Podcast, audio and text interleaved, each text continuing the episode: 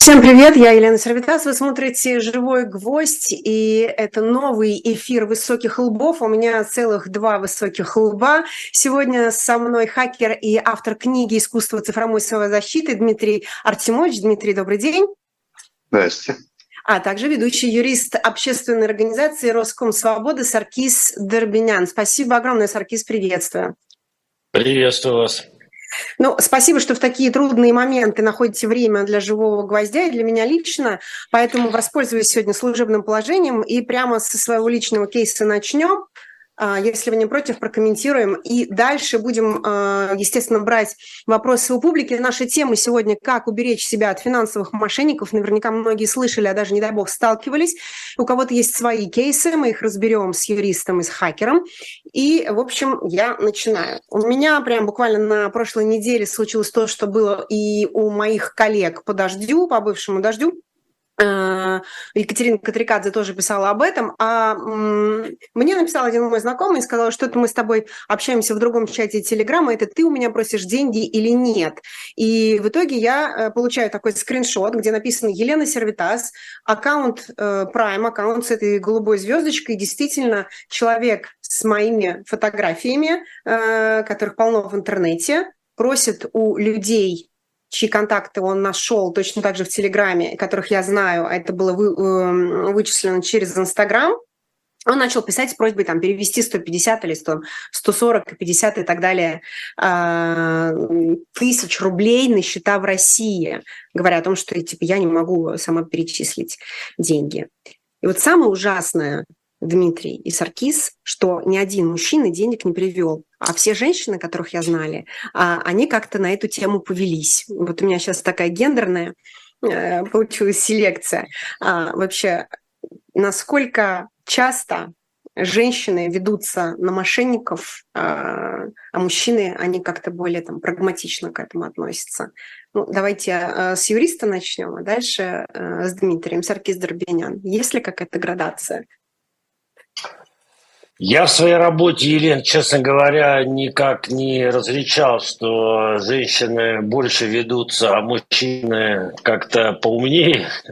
Вот. А в тех кейсах, которые к нам приходят, в основном заявители мужчины. И это разные кейсы, связанные с достаточно хитроумными схемами, связанными с похищением денег через крипту. И Честно говоря, у нас там мало женщин. Может быть, в каких-то более традиционных видах мошенничества их больше, но я не берусь сказать, такой статистики у меня нет, но мое ощущение, что на самом деле ведутся все одинаково, что мужчины, что женщины, э, и, очевидно, у мужчин нет никаких преимуществ и более серьезных там аналитических способностей ума, чем у женщин. Но тут даже дело как бы не в аналитической способности ума, а женщину можно взять эмоциями, сказать, мне нужно по семейным обстоятельствам, притом люди знают, что я иногда собираю деньги там на украинских беженцев, на детей, кому-то на инвалидную коляску, кому-то на протезы. И эта просьба с моего фейкового аккаунта, она выглядела такой логичной. И женщина, она действует эмоциями. А мужчины мне написали, Лена, это ты мне пишешь или нет? Вот у вас, вы бы получили сообщение, вы бы позвонили человеку, который просит вас денег, или бы вы просто перечислили? Ну, конечно, как ну, минимум мы бы верифицировали его и желательно пообщались бы, чтобы понять, что это он.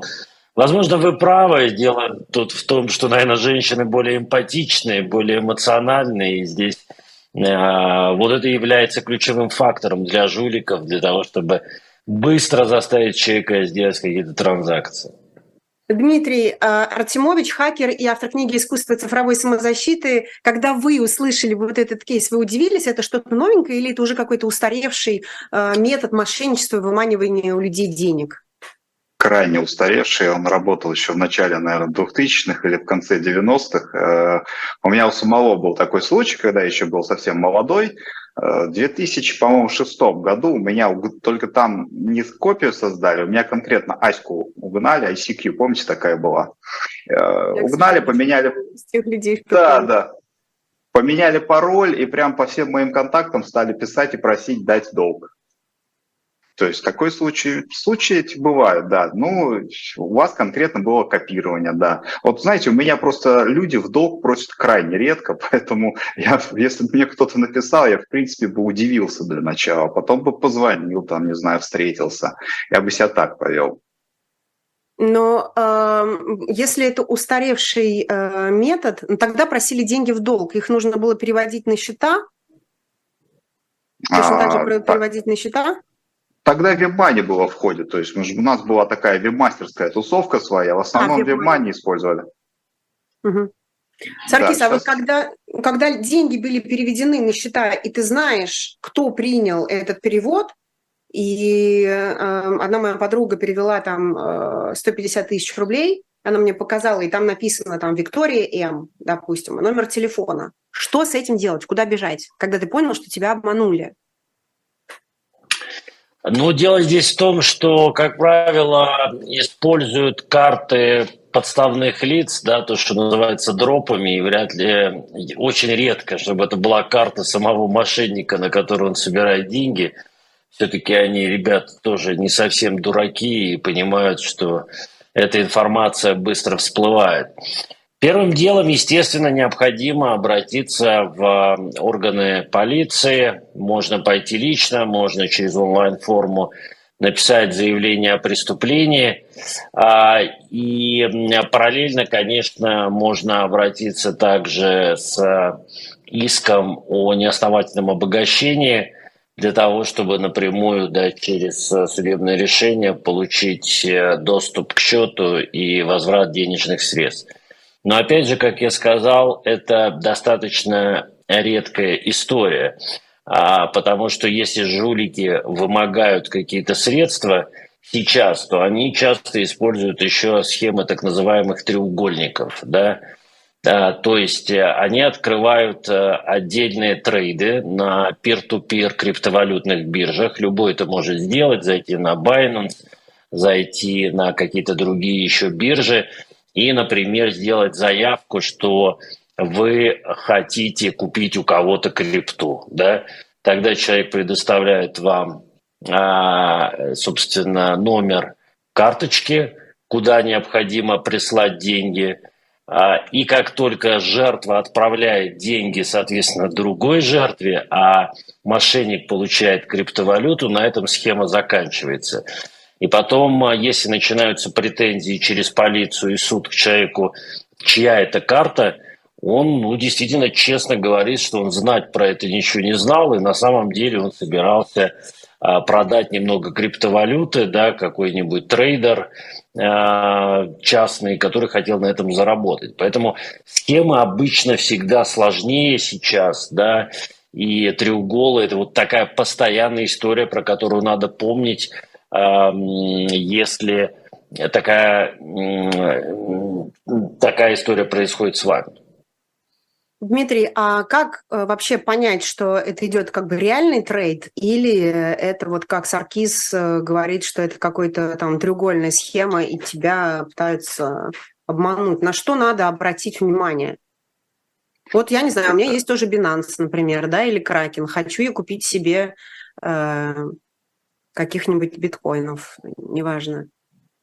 Как мне не попасть в эту ситуацию? Как-то мы перепрыгнули с одной темы на другую, с э, обналички на дропах сразу перешли к э, Binance. А, Но просто говоря, то, что Саркис я... сказал, что мы действуем через... Мошенники могут действовать через э, треугольник. То есть не всегда карта, которая высвечивается во время перевода, это карта самого мошенника. А это может быть карта жертвы, которая хотела купить э, крипту, и на эту крипту, uh-huh. в смысле, на эту карту, да, э, Сарки закинули денег э, якобы на крипту, и, ну, в общем, вот так это все произошло. Ну, так человек-то деньги получил, а кто-то получил крипту. То есть с точки зрения биржи вы что хотите узнать? На бирже как бы заявка выполнилась. Все получили то, что хотели. А вот деньги, которые украли, да, они куда-то там ушли достаточно сложным способом для отслеживания. Да, у нас в Даркнете, знаете, эти карты, которые на дропов их продают, не знаю, там хоть тысячами штук можно покупать, и все будут на разных людей. Так что на самом деле это дохлое дело, мне кажется, это висяк. То есть если так деньги ушли, то вам их, скорее всего, не вернут. И ни, ни один банк, э, не знаю, когда ты владелец, и ты перечислил там 150 или там 300 тысяч э, мошеннику, не а станет есть... на твою сторону? Есть э, такая э, вещь, кстати, это с точки зрения даже Саркиза, наверное, он лучше объяснит, что на, у нас переводы в основном подтверждаются смс-кой, да, либо вводом пин-кода. А это, по-моему, по закону означает аналог собственноручной подписи. И как только вы ввели смс, да, на подтверждение перевода, банк снял с себя любую ответственность и как бы любые претензии в суде он отобьет. Так что с кем вы будете судиться? Вам нужно искать тот, того, кто получил эти деньги. А это действие полиции. А полиция у нас очень ленивая. И вряд ли она кого-то что-то найдет. Саркис, насколько ну, это полиция, правда. Да, насколько полиция помогает? Ну, на полицию здесь рассчитывать не приходится, да, есть отдельное подразделение, там, оперов, бюро специальных технических мероприятий, которые иногда занимаются ну, конечно, они редко чешутся, когда это какие-то бытовые такие мошеннические дела. Если сумма маленькая, никто там этим заниматься сильно и не будет.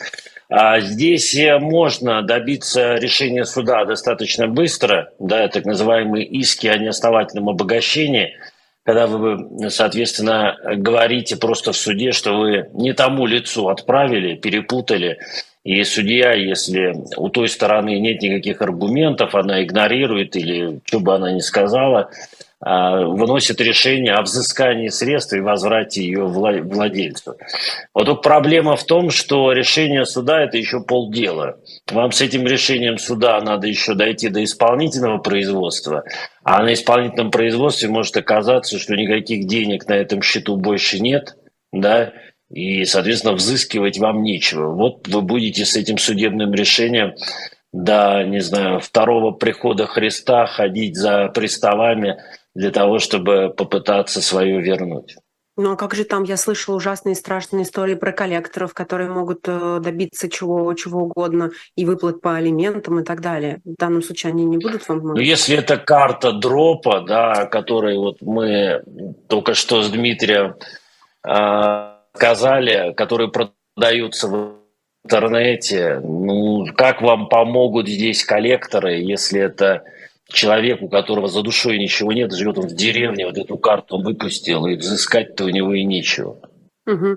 У нас э, была новость из России о том, что в июле месяце как раз президент Путин подписал закон о совершенствовании а, механизма борьбы с мошенниками, и э, там, согласно этому документу, банки должны будут до списания средств проверять все переводы на наличие признаков мошенничества, в том числе и сверяться с э, базой э, Центрального банка. Поэтому, э, то есть банк будет проверять операций на предмет мошенничества. Можно ли быть, э, можно ли теперь бабушкам, там, пенсионеркам и пенсионерам опираться на новый закон Путина, который он подписал, и, э, я не знаю, с исковыми заявлениями обращаться против банков?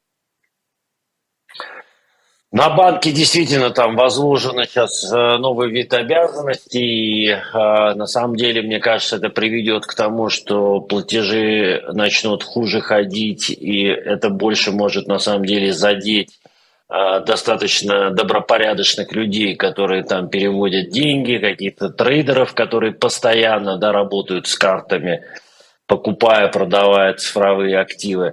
Но пока э, очень сомнительно, что эта история начнет работать э, так, чтобы старикам стало от этого проще, потому что э, эту базу надо постоянно поддерживать в актуальном виде, информацию надо собирать, а все меняется очень динамично. То есть та информация, которая была там 2-3 недели назад, она уже сегодня может быть не актуальна Мошенники совершенствуют схемы, получают новые карты, новые счета и, собственно, умеют достаточно быстро ротировать и реквизитами, и личностями, и аккаунтами для того, чтобы получать с новых жертв новые суммы. У нас э, в прямом эфире на «Жигом гвозде» важный вопрос, как уберечь себя от финансовых мошенников. Дмитрий Артемович – хакер и Саркис Дурбинян – юрист. К ним все свои вопросы адресуйте, я из чата его, их буду записывать. Дмитрий, э, вы написали книгу «Искусство цифровой самозащиты». Может быть, пока Саркис э, с нами в этой первой части программы, мы разберем какие-то, не знаю, допустим, там топ-5 кейсов или топ-5, не знаю, схем самых распространенных в России прямо сейчас – и как от них уберечься. Вы, допустим, можете э, называть кейс э, и говорить там свои, как, как от него уберечься, и дальше будем с Аркисом проверять, что в законе у нас есть в России. Да, хорошо. У нас, по-моему, самое часто распространенное это звонки либо из так называемой поддержки банков, или там, скажем, из каких-то из прокуратуры, например, или от следователей, когда смысл всего звонка сводится к тому, что там с вашим счетом происходит что-то странное, давайте срочно а, деньги с вашего счета переведем на другой защищенный счет. У меня, кстати, вот у а, сотрудника в офисе такой звонок недавно был, он прям ушел на час разговаривать, поехал, заблокировал все свои счета в Сбербанке. Я говорю, а зачем ты их заблокировал в принципе? Тебе же хотели, чтобы ты перевел куда-то, как бы, как они украдут деньги деньги с твоих счетов. Он говорит, ну, на всякий случай. Ну, вот человек как бы в любом случае не повелся, но это самое распространенное, звонят постоянно. Мне звонят из Сбербанка, хотя я клиентом этого банка никогда не являлся. То есть у нас, по-моему, базы откуда-то сливаются, и прозвон идет просто от балды всех. Угу. Вот. Ну, защититься от этого достаточно просто. Если вам звонит кто-то и говорит, что нужно перевести ваши деньги на а, другой защищенный счет, ну, это бред сразу. Ну, что значит э, перевести, а, а куда они денутся? Пока деньги лежат в банке, вся ответственность за эти деньги у банка. Как только вы перевели эти деньги куда-то и, не дай бог, еще подписали этот перевод, да, подписью, там, смс-кой, чем-то, пин-кодом, а, все, банк снимает с себя любую ответственность. То есть, если если вы думаете, что у вас там кто-то получил доступ к вашим счетам, онлайн-банку заблокируйте их и придите в отделение банка восстановите. То есть это так действуется. Саркис, как у вас были ли такие случаи на, на практике, когда просто человеку говорили, быстро переведи, иначе у тебя там что-то с счетом не то творится? И вообще странно, что это прокуратура или полиция звонит по этому делу. Ну, в, среди наших клиентов не было, но я слышал, да, про такое. Это, ну, скажем, самые допотопные схемы э, мошенничества, вот опять же основанные на эмоциях, что человек быстро что-то сделает, да, вот, иногда они сопряжены еще с социнжинирингом, то есть э, с э, получением информации о жертве. И звонок поступает тогда, когда человек, ну, скажем так, меньше всего готов решать такого рода задачи. Например, жертвы могут подстерегать, когда он а, где-то, собственно, на какой-то встрече, на какой-то конференции, да, а, находится, а, например, а, собирается там, я не знаю, проходить контроль. То есть звонок может поступать ровно тогда, когда человек меньше всего готов быстро сообразить и принять правильное решение. И вот тогда словами, угрозами, эмоциями человека пытаются толкнуть на то, чтобы он самостоятельно совершил этот платеж.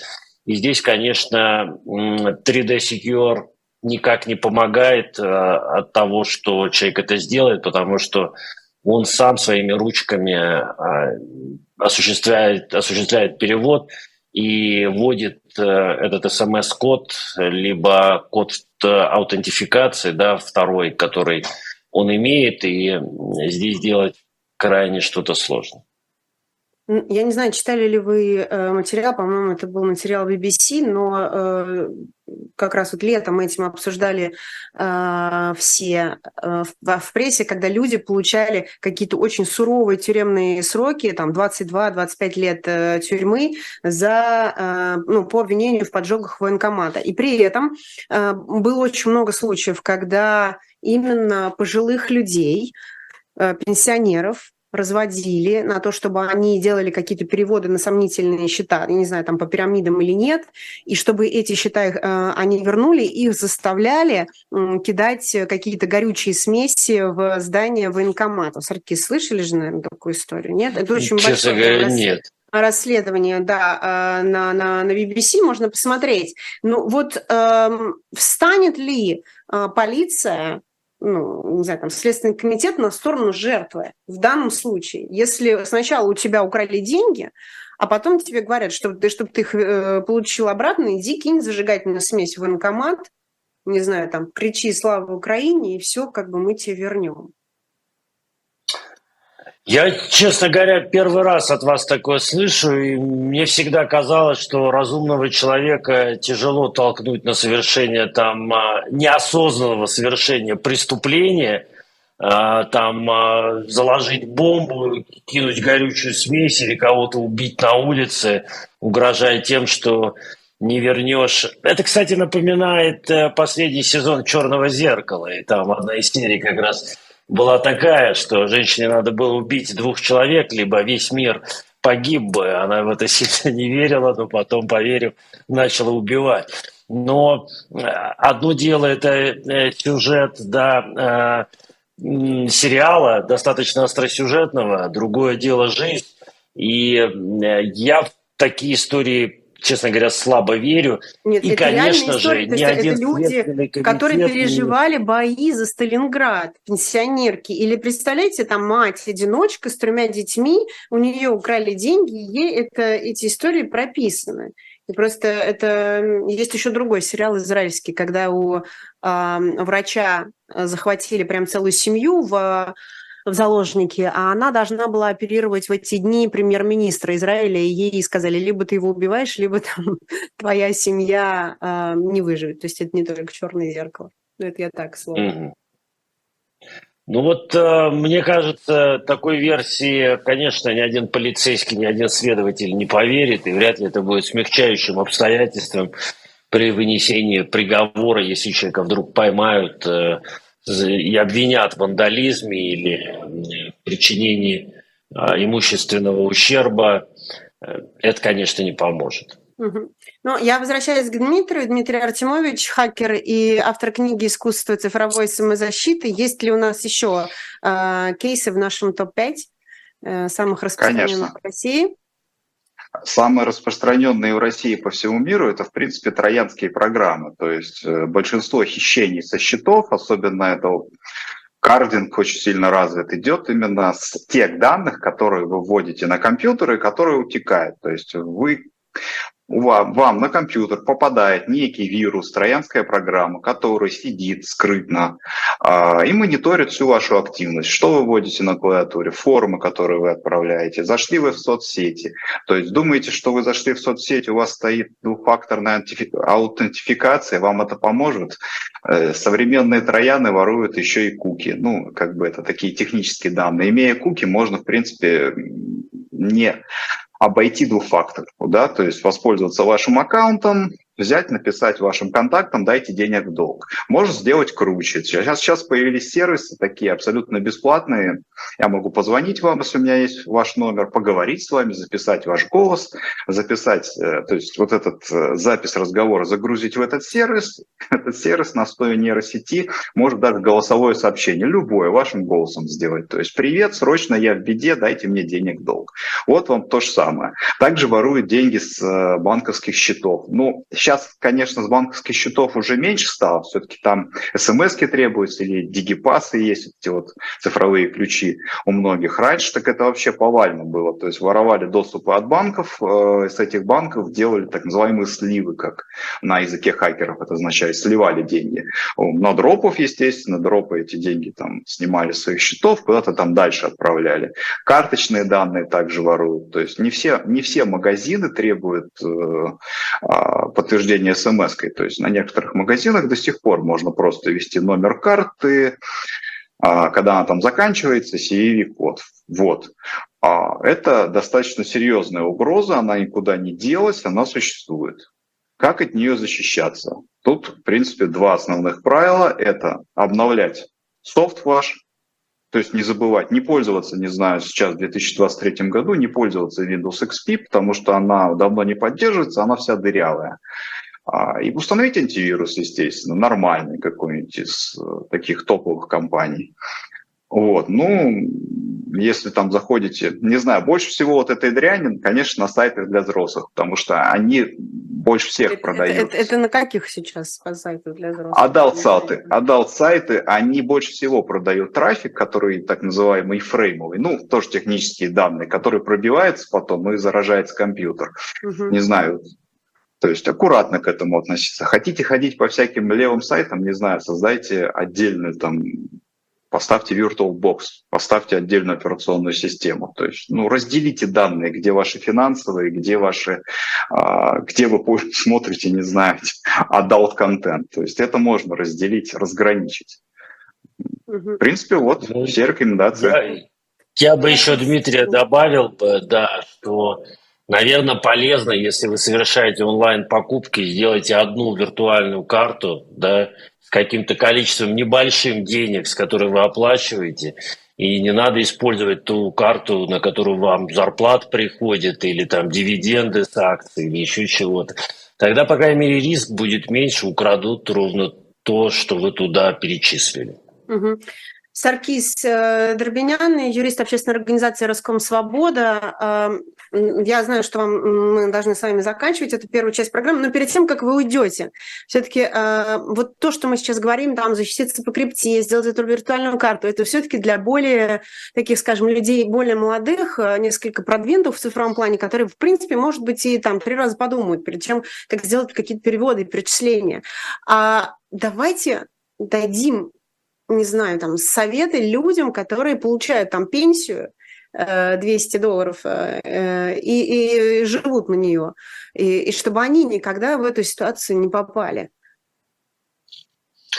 Ну, для них я бы посоветовал бы, конечно, не переходить ни по каким ссылкам, которые вам отправляют в социальных сетях, потому что, как правило, это фишинговые ссылки, и об этом уже и Дмитрий сказал, да, там, кроме троянов, это одна из самых популярных способов кражи, это когда человек думает, что на оригинальном сайте, а на самом деле это какой-то фейк, и человек не может отличить сам, а, есть ли у сайта сертификат, правильный ли домен это или нет. Поэтому просто, наверное, я бы посоветовал, никогда не переходите по ссылкам из мессенджеров, WhatsApp, Telegram, куда бы вам их ни слали. Второе, э, всегда с недоверием относитесь к любым сообщениям, которые вам приходят от якобы ваших близких перед тем, как что-то отправлять. Позвоните человека, поговорите с ним, потому что голосовые сообщения действительно с технологиями нейронок – могут легко подделываться, могут даже видео подделываться сейчас э, отдельные, да, если это сообщение. Но если это будет разговор, видео или аудиоразговор, то, скорее всего, вы сможете прояснить, это действительно тот человек или нет. И вот, наверное, для людей неподготовленных это самые базовые правила, с которых надо начинать. Саркис, а связан ли вот этот э, э, всплеск мошенничества с тем, что, я не знаю, там население России сейчас э, переживает такой экономический кризис, э, нету, не знаю, там доступов к какому-то дополнительному заработку, и вдруг вот это, или это всегда так было, и просто сейчас об этом больше говорят? Да всегда так было, и мне кажется, всплеск был во время пандемии, когда народ сидел по домам, а, мало кто куда ходил, и вот тогда конечно, увеличилась и цифровая активность граждан, и увеличилась активность мошенников, которые, естественно, за эти там, пару лет хорошо заработали. Но это существовало всегда, просто меняются формы, меняются схемы, меняются способы. Но э, мне кажется, человечество никогда не сможет это искоренить, и, естественно, будут появляться постоянно новые схемы, как обмануть человека и вытащить из него последние копеечки. Таркис, перед тем, как вы уйдете, последний вопрос. Э, если люди понимают, это уже, наверное, не про мошенников, но все-таки это ваша тема, тема VPN, когда человек хочет получить качественную информацию, которую э, для него федеральные СМИ не готовы предоставить, и у него сейчас там проблемы с VPN-ами какие способы есть э, у человека, чтобы там обойти эти запреты Роскомнадзора и м, читать информацию из тех сайтов, которых, э, не знаю, скажем так, российские власти хотят сделать недоступными. Несколько в другую ушли тему. Ну, это просто я, да. ваша профильная тема VPN, мне кажется, это вопрос, который у многих возникает сейчас. Ну, битва с VPN, правда, началась, и Роскомнадзор стал умнее. Теперь VPN блокируют не только по IP-адресам и доменам, начали блокировать по протоколам. И прежде всего это коснулось бесплатные сервисы, которые наиболее популярны среди россиян. А, мы рекомендуем не использовать бесплатные сервисы. У нас есть свой marketplace доверенных VPN, которые мы проверили – vpnlove.me и сервис для оплаты VPN из России, с российских карт. Для многих это тоже проблема vpnpay.io. Собственно, мы предлагаем те VPN-сервисы, которые имеют собственные протоколы обфускации, то есть те протоколы, которые могут обманывать системы Роскомнадзора, вот, и несмотря на то, что Роскомнадзор постоянно усовершенствует свои блэкбоксы, через которые сейчас проходит весь операторский трафик, эти VPN, такие как Amnesia VPN, Lantern, Redshield, они имеют свои протоколы и будут работать, когда уже все остальное работать не будет. Но сейчас лучше запастись сразу несколькими инструментами, если перестанет работать одно, чтобы у вас была какая-то альтернатива, чтобы переключиться на другое. И, естественно, используйте и другие инструменты, Tor, э, используйте э, все возможные э, инструменты вроде психона, изучайте, поднимайте свой уровень грамотности в цифре, и будет вам счастье. Спасибо. Это ведущий юрист общественной организации «Роском Свобода» Саркис Дробинян. Спасибо огромное. Я пойду погуглю после эфира несколько терминов, которые вы а, сейчас произнесли. Тоже буду повышать э, уровень грамотности. Ну, а у нас э, реклама на «Живом гвозде». Вы знаете, что наш канал существует за счет пожертвований в левом верхнем углу э, вы видите несколько QR-кодов, э, как можно поддержать канал. Там есть эм, моменты, где вы можете сделать донаты для иностранных карт, э, можно оформить ежемесячную подписку, можно делать пожертвования э, другими способами, но у нас есть еще э, магазин, в котором можно покупать книги. И прямо сейчас на shop.diletant.media продается книга с автографом автора Павел Палашченко. Я напомню, кто не знает, он гениальный дипломат, был переводчиком Горбачева. И этот человек знает пять иностранных языков. И его мама была инициатором того, что будущий дипломат начал изучать английский в возрасте 8 лет. И поначалу Палашенко не испытывал никакого интереса к этому языку, но все изменилось в 12 лет благодаря творчеству группы Битлз. Я надеюсь, что, вернее, я думаю, что очень многие сейчас себя узнают именно по песням Битлз, э, люди учили английский язык. Так вот, чтобы узнать больше о том, как один из лучших дипломатов 80-х, 90-х годов пришел в эту профессию, обязательно на shop.diletant.media покупайте книгу «Профессия и время». Записки переводчика-дипломата. Заказывайте ее на нашем сайте и станьте обладателем уникального экземпляра с автографом автора. Я Елена Сервитас. Наша тема сегодня «Как уберечь себя от финансовых мошенников». Во второй части программы мы э, с хакером и автором книги «Искусство цифровой самозащиты» Дмитрием Артемовичем будем отвечать на вопросы чата Обязательно пишите, я буду зачитывать и прямо ваши кейсы в прямом эфире будем разбирать. Я вижу, а, нам пишет Давид Йосеф, и вот его история. Живу в Израиле, звонок. Мы звоним из службы безопасности банка, разговор идет на русском, хотят защитить мой счет от мошенников. Я перехожу на грузинский. А вопрос, значит, э, слышит, почему на грузинском, а я им говорю, почему на русском. Вот так э, Давид быстро раскусил мошенников. Дмитрий. Так, а что прокомментировать? Он же раскусил. Ну, э, насколько, насколько реально, э, насколько часто такие звонки э, люди получают из банка? Это то, что я номер... Когда да. мы начали обсуждать самые, да, довольно mm-hmm. часто. Ну, по крайней мере, пару лет назад звонили просто не переставая. Может быть, там несколько раз в неделю. Так угу. что сейчас, сейчас больше, по-моему, звонят, э, представляются сотрудниками прокуратуры, там, либо а, следствия, там, следователями. Ну, таких сразу можно говорить, что если у вас ко мне есть вопросы, присылайте повестку с вызовом на допрос на мой адрес регистрации. Все, до свидания. Угу. Ну, в принципе, у нас с полицией нужно разговаривать так. Угу. Я знаю, в более развитых странах э, или там более, скажем так, экономически успешных э, идут э, несколько другие схемы. Очень трудно человека, который там открыл счет в Европейском банке, э, запугать тем, что с вашим счетом что-то происходит не то, быстренько переведите мне там деньги на крипту или там на, другой счет. Но это практически невозможно. Но бывают такие истории, например, когда вы э, регистрируете компанию, и это видно в каких-то публичных ре- реестрах всегда, или вы покупаете uh-huh. дом а, это тоже можно э, увидеть в некоторых публичных записях, вы получаете сразу несколько там разных писем от компании, не знаю, там страховка э, против пожара или так далее. И если вы э, получив это письмо, не отреагируете, там, не знаю, не вскрыли его и не написали, что вам эти услуги не нужны, то уже там со следующего месяца вам будут чарджить, вам, вам будут выставлять счета за те услуги, которые вы не опровергли.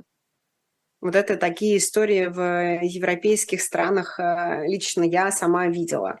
Мне кажется, еще вот в России в этом до этого далеко. Мне кажется, такого ну, не бывает в России. В России у нас и у нас в России еще бывают разные истории. Так давайте же их обсудим, Дмитрий. Это давайте, давайте, эту... смотрите. Давайте. Да, мы не, не закончили. Соответственно, то, что э, Саркис сказал, действительно фишинг. Кстати, вот э, попросить в долг, там, фишинг и так далее, это входит в такой раздел социальной инженерии. То есть это, в принципе, мошенники, которые словами, действиями могут побудить вас сделать то, что им нужно. Это смысл социальной инженерии. А фишинг – это копирование какого-то сайта, не знаю, например, э, на Авито используют, да, говорят, вот я вам отправлю заказ, оплатите доставку, скидывают вам ссылочку на сайт, который очень сильно похож на Авито, и просят там вбить данные вашей карты, и потом еще смс подтвердить. Только вместо оплаты доставки, не знаю, там осуществляется какой-нибудь P2P перевод, ну, перевод с карты на карту на большую сумму. Вот это фишинг.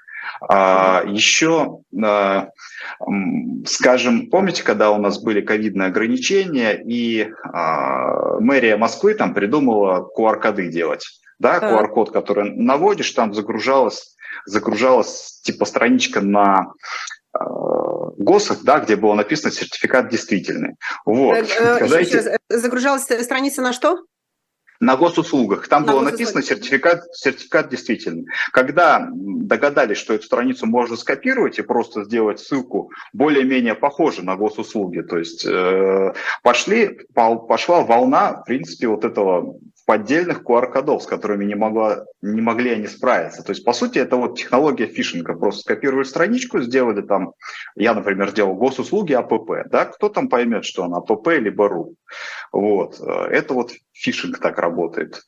А, как здесь защититься? Естественно, Саркис уже сказал, не надо переходить по всяким левым ссылкам, которые вам присылают. Во-вторых, очень распространено то, что присылают часто по почте. А, я даже видел фишинговые письма от домен, якобы от доменных регистраторов. Там, например, рек.ру, у вас там пароль заканчивается, срочно зайдите поменяйте. И так воруют домены ваши, например. Или там они от директника такое приходило. Вот, э, фишинг, значит. Следующее, следующий случай, который столкнулся, э, ну, это не совсем даже в онлайне. Есть, э, я вот недавно столкнулся, где-то примерно полгода назад, а, технические сервисы поддержки.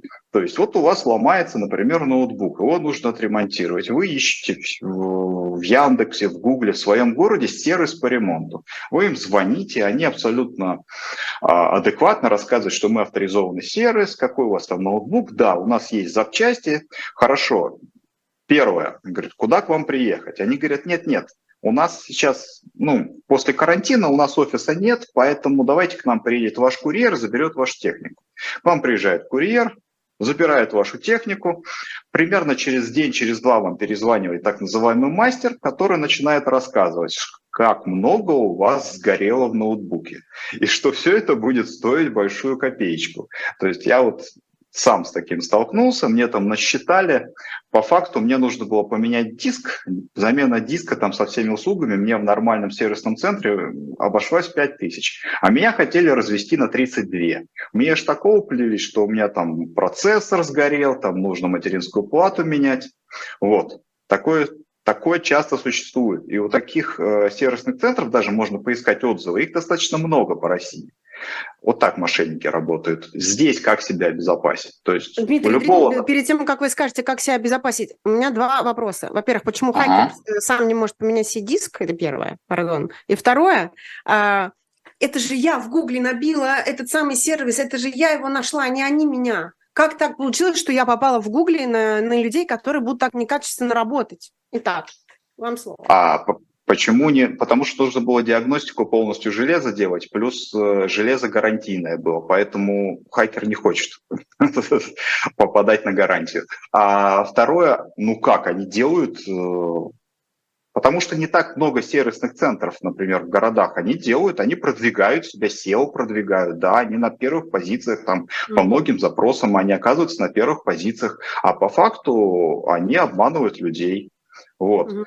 Соответственно, как себя обезопасить, да, чтобы не попасться на таких ремонтников? Ну, во-первых, у них должен быть офис нормальный, с нормальной приемкой, где вы видите, что люди работают. Они должны вам документы предоставить. Во-вторых, а, в любом случае, а, если у вас даже есть какое-то подозрение, никогда не платите кэшем. Все-таки лучше заплатить картой на терминале. Ну, Потом это юридический случай, чего проще будет оспорить, там, доказать.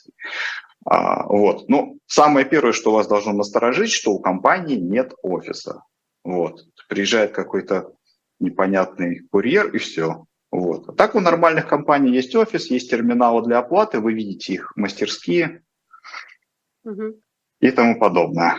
А, перед тем, как Дмитрий э, расскажет нам еще эм, популярные способы мошенничества, а, я еще раз обращусь к нашему чату. Прямо сейчас вы можете написать э, свои вопросы к Дмитрию Артемовичу. Я напомню, он не только хакер, но и автор книги «Искусство цифровой самозащиты», а можете рассказать свои кейсы, которые, возможно, помогут вашим друзьям, знакомым родственникам не попасться и уберечь себя от финансовых мошенников. Так, Дмитрий, есть ли еще э, какие-то моменты, на которые мы должны обратить с вами внимание, и чтобы не попасться на удочку мошенников? А, основное, в принципе, самое массовое – это звонки, получается, социальная инженерия и вирусы. Это мы рассказали. Угу. Я могу рассказать такое, скажем, то, с чем я еще сталкивался, но вот оно не совсем... криптой. Можно ли украсть, например, деньги, криптой. которые я нахраню на крипте? Можно, конечно. Может Смотрите, а, как раз возвращаемся к вашим любимым VPN, как я понял.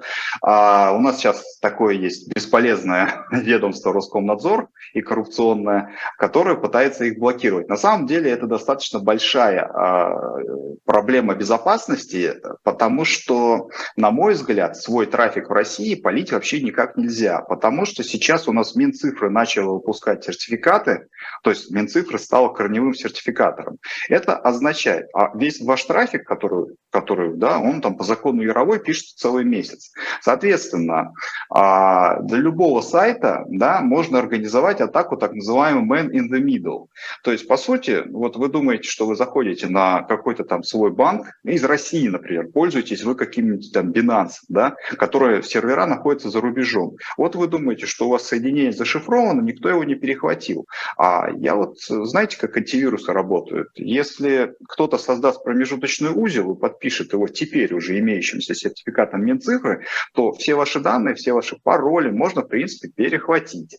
Вот. А, то есть, а поскольку лично у меня, например, абсолютно нет никакого доверия к российской правоохранительной, судебно-правоохранительной системе, и как раз-таки у меня было целых два прецедента, когда сотрудники правоохранительных органов пытались украсть у меня деньги, а, в первый раз, да, то вот вся эта история с блокировкой VPN а, у меня вызывает на самом деле достаточно сильное опасение. А про эти случаи я вам расскажу, все достаточно просто. В 2010 году а, мы там с братом работали, ну, вы знаете, так, веб-мастерами были, работали с партнерскими программами. И так получилось, что наш канал интернета поставили на 40. То есть тогда это нужно было ставить, сейчас все, все ваш, весь трафик и так пишется. Партнерка, с которой мы работали, она не использовала там шифрование, то есть пароли передавались в открытом виде. У нас накопилась достаточно приличная сумма, в несколько десятков тысяч долларов на счету, которую там обычно мы выводили на вебмане. Ну, поскольку наш трафик, доблестные сотрудники ФСБ, а, снимали, они тоже подумали, а почему бы нам не забрать эти деньги. И на партнерке заказали выплату от нас на другой кошелек. Поскольку мы как бы знали людей, ну, с кем работали, то эту выплату стопорнули. Но прецедент, он реальный. То есть э, сотрудники так называемого Центра информационной безопасности в открытую хотели украсть деньги. А, к сожалению, этих, ну, в смысле, к сожалению, почему к сожалению, все эти сотрудники сейчас сидят. Конечно, не за, не за ту историю, но что-то близкое к ней. Но обычно а, сейчас достаточно много историй, когда какой-нибудь там сотрудник правоохранительных органов, вот в новостях появляется, украл у кого-то криптовалюту. И очень редко такое доходит до суда. Если оно доходит, то шансов у вас будет мало. Вот, э, например, второй мой случай, когда полтора года назад произошел, ко мне пришли... Ну, у нас, а, подождите, у нас мало шансов вообще, у нас сотрудник полиции избивает ребенка насмерть или беременную женщину. И там шансов вообще мало, чтобы... Ни, никаких шансов. Да, у, нас, у нас суды, у нас суды Правильно, у нас суды будут покрывать все это беззаконие. И вот у меня такая вторая история, получается. Полтора года назад кто-то заказал моего бывшего работодателя, не знаю, насолил он кому-то. А, заказали в Следственном департаменте МВД. Это такая, такое здание в пяти шагах от Кремля. Они для того, чтобы показать, что они действительно что-то расследуют, решили устроить обыски у 20 человек ну, просто бывших сотрудников. Я вот на тот момент пять лет ни с кем не общался, не работал в компании. Ко мне пришли, загребли все деньги, ну, скажем, украли деньги, украли технику. А на допросе мне в открытую сказали, это, что у тебя там, говорят, у тебя компьютер зашифрован, ну ты пароли говори, мы если крипту найдем, мы ее скопируем. То есть мне Следователь Женя Морозов в открытую сказал, что он хочет скопировать мою криптовалюту. Но поскольку я им не сказал пароли, они, эти товарищи, уже полтора года пытаются ее скопировать, и у них не получается. Но они мне компьютеры не отдают. Дмитрий, а, а вы в какой стране живете сейчас? А, я живу в России, и эту историю я просто уже не один раз рассказываю журналистам, поэтому здесь нет ничего. Я уже столько жалоб написал, и мы в судах были ну, ну, представляете, мы идем в суд, нам суд говорит, да пошли вы отсюда, мы не будем принимать вашу жалобу на следователя. И вот так кругами ходим, ходим. Мы уже второй раз э, идем в апелляцию, потому что первый раз апелляция отменила э, тот суд, ну, решение суда, который прикрывает этих э, товарищей. Дело вернулось назад в суд первой инстанции, нас там опять послали, мы опять пошли в апелляцию. Вот у нас такая вещь происходит. Кстати, вот в своей книге, которая буквально вчера только появилась в продаже, а, есть целая глава о безопасности своих личных данных. Вот как обезопасить свои финансовые данные. Потому что, ну хорошо, это ко мне такое идет пристальное внимание. Если он хакер, у него, скорее всего, есть криптовалюта, значит, ее можно украсть. Ну, логика у них простая. А у вас же, ну, вы же можете просто вот банально потерять, вас могут украсть ноутбук. А если у вас там все хранится в незашифрованном виде, да, если вы не делаете резервные копии, копии, это действительно ну, может для вас обернуться серьезными финансовыми потерями. Потому что ну как, вот запустил этот криптокошелек, перевел деньги. Если бы сотрудники Следственного департамента, насколько я понимаю, могли бы запустить и перевести, как они мне сами сказали, я бы потом ни в одном суде бы не доказал, что это они сделали. Потому что мне бы просто сказали, а что ты сам это перевел? Дома взял копию и перевел. Поэтому... Ну, у вас пока у вас только есть слова ваши против слова вашего Евгения, поэтому там тоже, наверное, мне кажется, очень сложно будет доказывать слово против слова, если бы он Конечно. вам какой-то запрос Но... послал письменный. Я думаю, что они не идиоты там. Надеюсь. Я вот, я вот к тому и говорю, что вот эта борьба с VPN, когда трафик э, у нас весь трафик наших граждан пишется, а доверия никакого в правоохранительной системе нет, это вызывает опасения. Тем более, что наши ну, товарищи Минцифры сейчас выпускают, как я уже сказал, корневые сертификаты, и по сути весь ваш зашифрованный HTTPS-трафик можно к любому сайту просто перехватить. Вот захотят посмотреть, а вы даже не заметите. Ну, то есть если вы будете каждый сайт проверять, кто подписал сертификат, да, вы поймете. Но вообще такая атака вполне возможна. Я думаю, зарубежные спецслужбы ее точно на ком-то применяют. Ну, сейчас наши начнут. А тем более, если она будет делаться в целях злоупотребления, да, то есть, ну, А вдруг у него можно что-то забрать? Про зарубежные спецслужбы сейчас расскажу, э, тоже случай своей практики. А пока зачастую два вопроса из чата. Марат Мустафин, наш постоянный слушатель и зритель, пишет, мне предлагали работу в интернете по скайп онлайну. Просили, я ну, ну думаю, по, скайпу онлайн.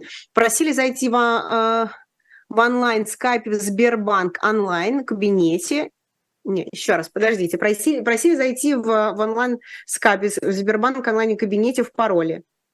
Скайп может сканировать экран? Дмитрий что-нибудь знает об этом?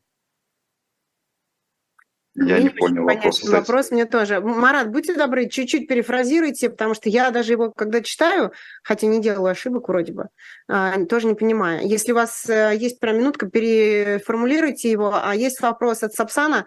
А, а если торренты гонять, этот трафик тоже хранить будут где-то долгое время? А, это прям классная идея. Вот если все, так скажем, сделаем флешмоб и будем гонять торренты, например, по ночам, то наши операторы просто охренеют столько трафика хранить. Угу. Они должны будут его хранить. То есть это, это какой, какой-то флешмоб, э, такой как на солите? Да, если, ну, да. если там, скажем, несколько десятков тысяч человек начнет гонять э, торренты по ночам, там же терабайты скачиваются, то, конечно же, у оператора крыша поедет, у них не хватит э, мощностей, ну, места, чтобы все это сохранить. Да, это классная идея. Да, у нас Олеся Золотарева потешается. Дима, скажите, Дима, видите как? А, Дима, скажите, как украсть с кредитной карты деньги Тинькофф из-за границы? А, ну, очень очень не любит Тиньков, я тоже Тинькова не люблю. Вопрос от Ольги. От Ольги В. А что значит эти сертификаты Минцифры? Сертификаты Минцифры – это то, что сейчас всех заставляют устанавливать для того, чтобы, ну, скорее всего, поголовно будут заставлять, чтобы пользоваться госуслугами и так далее. В общем, как работает вот этот вот протокол HTTPS Secure, да, который идет шифрованием? Он действительно шифрует ваш браузер-сервер, то есть по факту по-хорошему никто посередине ваш трафик не сможет э, просканировать. Но смотрите, приведу пример. Любой антивирус современный, когда устанавливается на ваш компьютер, он устанавливает так называемые свои корневые сертификаты, ну, то есть в хранилище вашей операционной системы. И после этого антивирус делает следующее. Когда вы пытаетесь подсоединиться, не знаю, там, к Тинькову, например, да, по защищенному соединению, а вместо Тинькова а, ваш антивирус подсовывает себя, да, но для того, чтобы ваш браузер не закричал, что «Ой, это же сайт ну, у него сертификат недействительный, то каждый такой сайт ваш антивирус подписывает своим корневым сертификатом. Здесь ключевой момент, что вы установили антивирус и нажали «Соглашаюсь установить корневой сертификат». Теперь берем Минцифры, которая стала корневым сертификатором. Да? То есть э, сейчас что будет? Сейчас будут всех заставлять устанавливать поголовно корневые сертификаты Минцифры. Не сможете пользоваться госуслугами, там, МОСРУ не сможете пользоваться, там, банками не сможете можете, там Сбербанк уже давно говорит, ставьте наши сертификаты. Соответственно, если кто-то будет перехватывать ваш трафик, а у наших теперь, у наших товарищей, если есть Минцифры, значит, есть ФСБ, они захотят как бы посмотреть, э, что у вас там зашифровано в зашифрованном соединении, они спокойно могут взять корневой сертификат Минцифры, подписать любой ваш сайт, и через их вот это звено, вот это вот, да, которое стоит посередине, будет идти весь ваш трафик. Он будет расшифровываться, они будут его читать, дальше он будет шифроваться, отправляться на целевой сервер. Это так работает. И как бы у меня это вызывает опасения, действительно. У нас есть вопрос от Анфиса, а эти страшилки, что камеры сами включаются на ноуте, могут быть правдой? У меня, кстати, у многих коллег вот камера, она прямо закрыта была пальцем, э, или когда они там что-то говорили такое, или был наклеен, наклеен э, постит, э, чтобы тоже она как будто якобы сама не включилась. Такое может быть? Может быть ли а у меня... Вообще?